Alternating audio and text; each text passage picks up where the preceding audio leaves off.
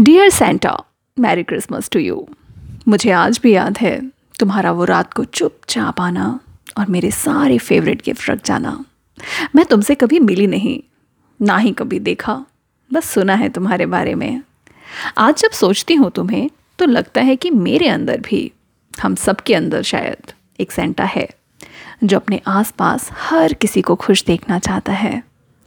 पर हम इतने मशरूफ़ होते हैं अपनी ज़िंदगी में कि अपने अंदर झाँक कर उसे कभी पहचान नहीं पाते।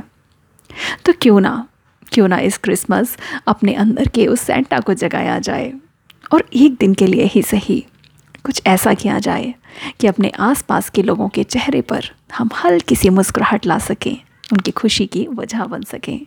तो चलिए देर किस बात की शुरू करते हैं।